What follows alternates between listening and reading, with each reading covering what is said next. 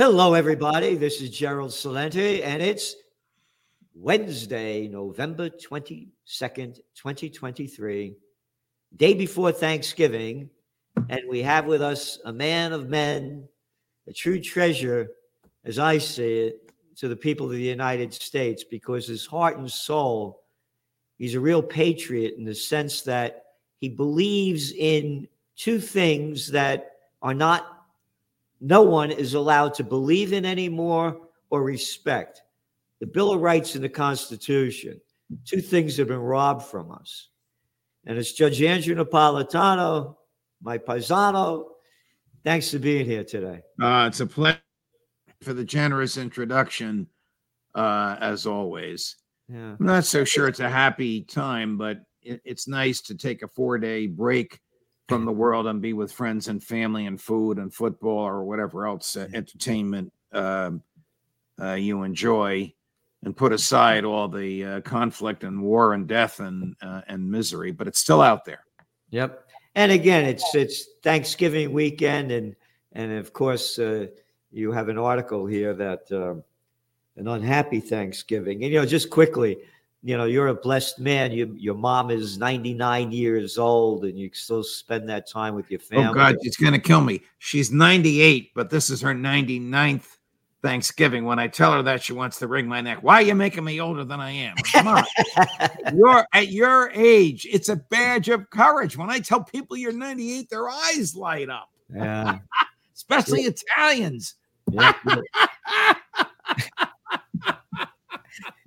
and and and those Thanksgivings they used to begin like about 1.30 in the afternoon. All the families used to go, all the aunts and uncles and cousins came over, and we'd start with an antipasto. Then they'd have either like lasagna, and then we'd go out and play. And then about five o'clock they'd have the turkey and the and the and the and the, uh, the sweet potatoes. They do a typical American thing after you had the lasagna and everything. And those are the old uh, days. my uh, one of my sisters-in-law who is a great cook and has great feasts does a norman rockwell thanksgiving even though everybody there is italian no italian food no pasta no tomato sauce as american as apple pie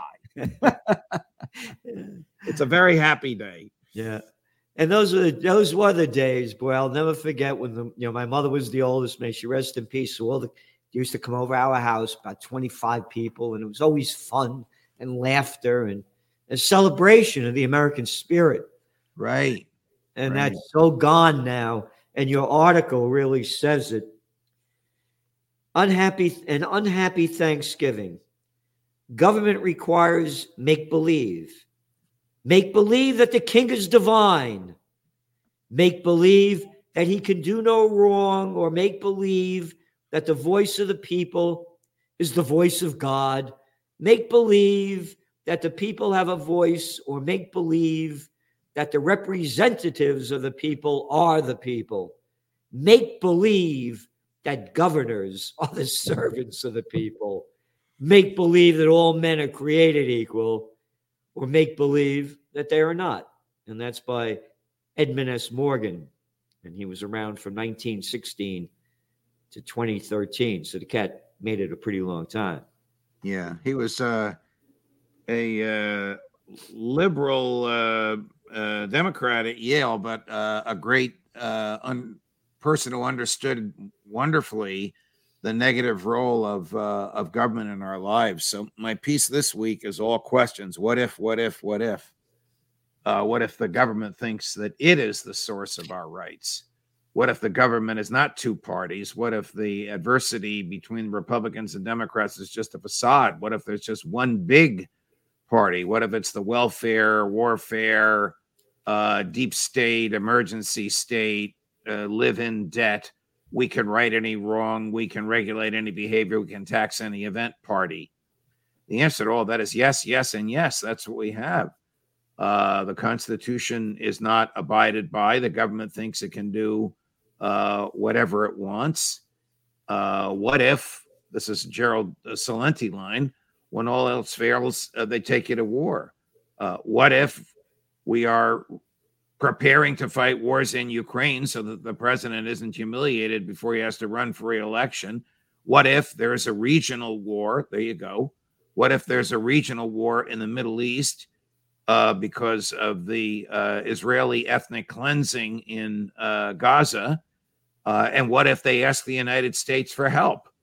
What if Joe Biden sends troops there without asking for a congressional declaration of war? What if he gets a congressional declaration of war, which would be illegal because we have signed uh, treaties saying that we can't declare war on another country unless that other country poses an imminent threat to us or to uh, another country with which we have a treaty, and we don't have a treaty with Israel. So, all of this stuff, these what ifs, what ifs, what ifs, I want the American people to think about during this long, generally happy, usually restful and peaceful, family oriented uh, weekend. It's so sad, you know, that uh, I'm telling you, I'm heartbroken what's going on. this mass murder of, of Palestinians, and under the line that we're doing this to get Hamas. I mean, who are you talking to? What am I, six years old? You're bombing the place into destruction. So, I mean, you're a cat that grew up in Jersey City. If there was Hamas in Jersey City and they bombed all of Jersey City, well, what does that have to do with getting Hamas? I mean, what, what is this? I mean, and then they keep repeating this stuff over and over and over and over again. And, and as though it's, you're slaughtering all these innocent people in front of everybody's eyes. And, I'm, I'm, and, and when people say what you and I are saying, uh, they often suffer for it. There's a congressman from New York, Italian, American, conservative, Republican who's about to introduce legislation that wants to make it a crime to say, a crime to say from the river to the sea. Are you kidding me? No, I'm not. Uh, I'm not kidding you. He wants to uh, make it a crime. Correct. Correct. He he believes that the government can decide what we can say and what we can hear. He has thumbed his nose. I don't care if he's Italian American, conservative, Republican, Catholic. I don't care what he is. He has thumbed his nose in the face of all those boys that gave their lives so that Nazism wouldn't spread in Europe and wouldn't come here. Because he is not a patriot. A patriot says, I disagree with what you say, but will defend to the death your right to say it. this version of nationalism patriotism is you better say what we want to hear, otherwise, we'll criminalize it. That yeah. is just outrageous. I don't know where this is going to go, but this is what he's talking about. Again, you have the first line when you're creating by this uh, Mr. Morgan. Make believe that the people have a voice, or make believe that the representatives of the people are the people. Well, the representatives of the people are not the people. No.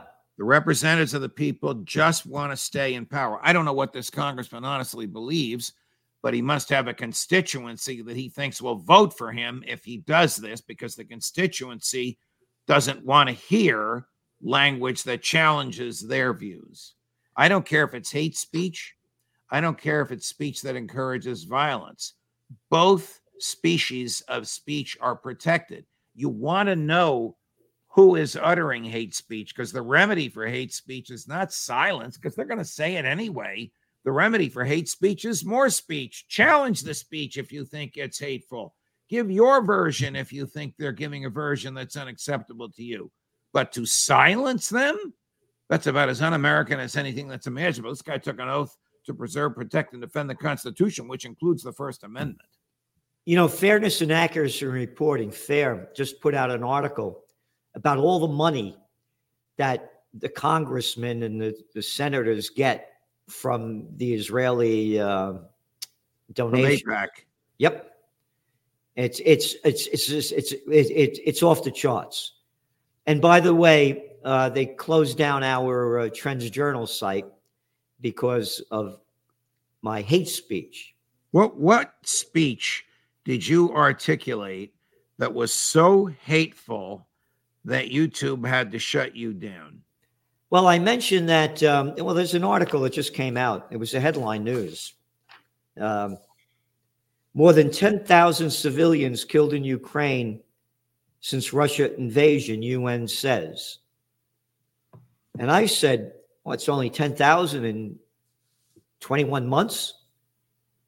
Israel has killed over 13,000 civilians in just a month and a half. So I said the Russians better step it up, you know, if they want to get equal over there. Well, ob- obviously, you were you were speaking with sarcasm, which is absolutely protected protected speech, but your statistics were correct. Yeah, and again, you know, I'm a man that wants to occupy peace. So right. it's not like I was saying kill right, more of course, people. Of course, of course. You know, they should know who you, they should know who you are and what your uh, pedigree is. And sarcasm is often an effective weapon, and nobody makes it uses it as effectively as Gerald Celente. But uh, look, we've all we've all been punished by uh, by these people. Uh, you'll be back. You know it's a quiet long weekend anyway. Yeah but i'm just saying how how this is what you is exactly what you're writing about. Yeah. It's exactly what you're writing about. If, now again if they came to me a man to man and said this to me i would use the proper language. It's the proper situational language when you're in a fight don't f with me right oh no you're still in kindergarten. Don't do that. You know, we are at a very crucial time, Judge. And again, we need somebody. And I know that, you know, it's, it, there's a great line by um, uh, President, former president, former, uh, long gone, Dwight D. Eisenhower. He said that any man, anybody could look this up, any man seeking the office of president is either an egomaniac or crazy. I don't think he was either, but I, I understand why he said no, that. Because he wasn't he didn't seek it. Remember, he was the president of Columbia University. Correct. And they, they pushed him into running. Both parties went to him, and he felt more comfortable with the uh, Republicans in, in 1952. And when you look at the people that are running, it's it's egomaniacal right in front of everybody's eyes. Yes. Yes or and, or or it's mental incompetence and as in the case of uh, the, the president joe biden yeah and and so we really need somebody to to come out and and as a, as a representative of the people to change the course of this country because this is the end of the roman empire and of course we never got as high as the roman empire but we're declining as quickly as possible you um, know, it's it's funny you say it's the end of the Roman Empire because n- nobody in in recent years has used the phrase "we are the indispensable nation" as much as Joe Biden, and nobody has been president in an era which manifests so indisputably that we are not the indispensable nation. That in fact, our 903, 903 military installations around the world have not brought democracy or peace. They have brought death, violence, and debt because we don't have the money to fund them. So we borrow the money. We often borrow it from the Chinese and then we print cash to pay the interest on the money we borrowed. People listening to us are familiar with, uh, with all of that. But Joe Biden, as recently as Sunday, uh, last Sunday, in an op ed in the Washington Post, yet again said, We are the indispensable nation. Indispensable for what, Mr. President? You know how I, I, I, wish I could be at one of his press conferences and they'd give me one question and two follow ups with him, but nobody's going to let me in there. well, again, you know how I feel. I want you to be president, but I can understand certainly that, you know, why get involved in this thing. You know, here's another article, by the way. this came out. European nations join Myanmar genocide case. Why not call what Israel is doing genocide? Why isn't the UN doing that? Here's the article. So, I mean, well, the reason the UN won't do it is because the United States keeps vetoing it you know the UN has has tools to abate this slaughter, but it requires uh, a unanimous vote of the permanent members of the Security Council, and the U.S. Uh, is one of them. Uh, we are not alone. Professor Jeffrey Sachs is a liberal, a Democrat, and a world-renowned uh, economist and understander of geopolitics, has called it genocide. uh, of Columbia University, Professor John Mearsheimer, West Point undergraduate, uh, now a, a world-renowned professor of political theory at University of Chicago. He's called it genocide and ethnic uh, cleansing. These are not uh, political statements being made. These are moral observations. The definition and, of genocide. And, and, and yesterday, Admiral Kirby, the spokesperson for the National Security Council, really the spokesperson for Joe Biden, had to address um, somebody who spray painted graffiti. I'm not in favor of spray painting graffiti. I condemn it. But this person spray painted on a on a pillar outside the White House, not the actual White House, but in the fence surrounding it. Genocide Joe. now, you remember the Vietnam days. I don't even remember anything that horrific about LBJ. They chanted, Hey, hey, LBJ, how many kids did you kill today? And he hated it. It drove him crazy, it drove him from seeking a reelection uh, in 68. But genocide, I don't remember it then. Now, even a month ago, oh, don't say that word. Now it's commonplace, Gerald. It's so obvious. It's commonplace to call this uh, genocide.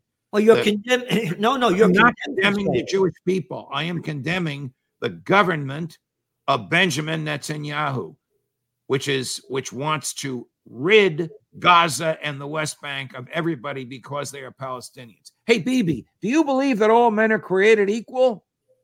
How can he answer that, Gerald? No, because they, they are the chosen people. That's not my language. That's the language that they use. Correct. Language from from uh, the president of uh, uh, Israel, uh, Isaac Herzog. God gave us this land. Right. So right. there, you know, go. Here's the definition of genocide, by the way, and and the United States refuses to call it genocide. And look at all the people that, that they're blacklisting for calling it genocide or coming out for what the against what Israel is doing. Genocide. The deliberate killing of a large number of people from a particular nation or ethnic group with the aim of destroying that nation or group. That's the definition. Now, again, in your Trends Journal that just came out yesterday, and by the way, here's the cover. Did you see the here? How do you like the cover? Now, why? Well, you're going to have to explain it to me. Does he wear a piece? Is he really bald? Yeah, he. That's the way he combs his hair over the, the one on the left. Oh, I see. Yeah, because Man, if I saw just that picture on the right, the bald one, without yeah, his name, I don't think I would know who it was. That's who it really is. He combs his hair over. But anyway, right. so this is the guy. This is the. These are the comments in your Trends Journal from um, um, some of the people in Israel. Omer, war must go on in Gaza. And top Israeli palace politician, quote, burn Gaza now, nothing less. Wow. So it's genocide. It's pure genocide. But you're not allowed to call it that because you get it's hate speech if you say that. You know, they'll do anything that they want. We're being well, blacklisted. I, I, admit that I hate evil, that I hate violence, and that I hate war. Me too. And this is terrible what's going on.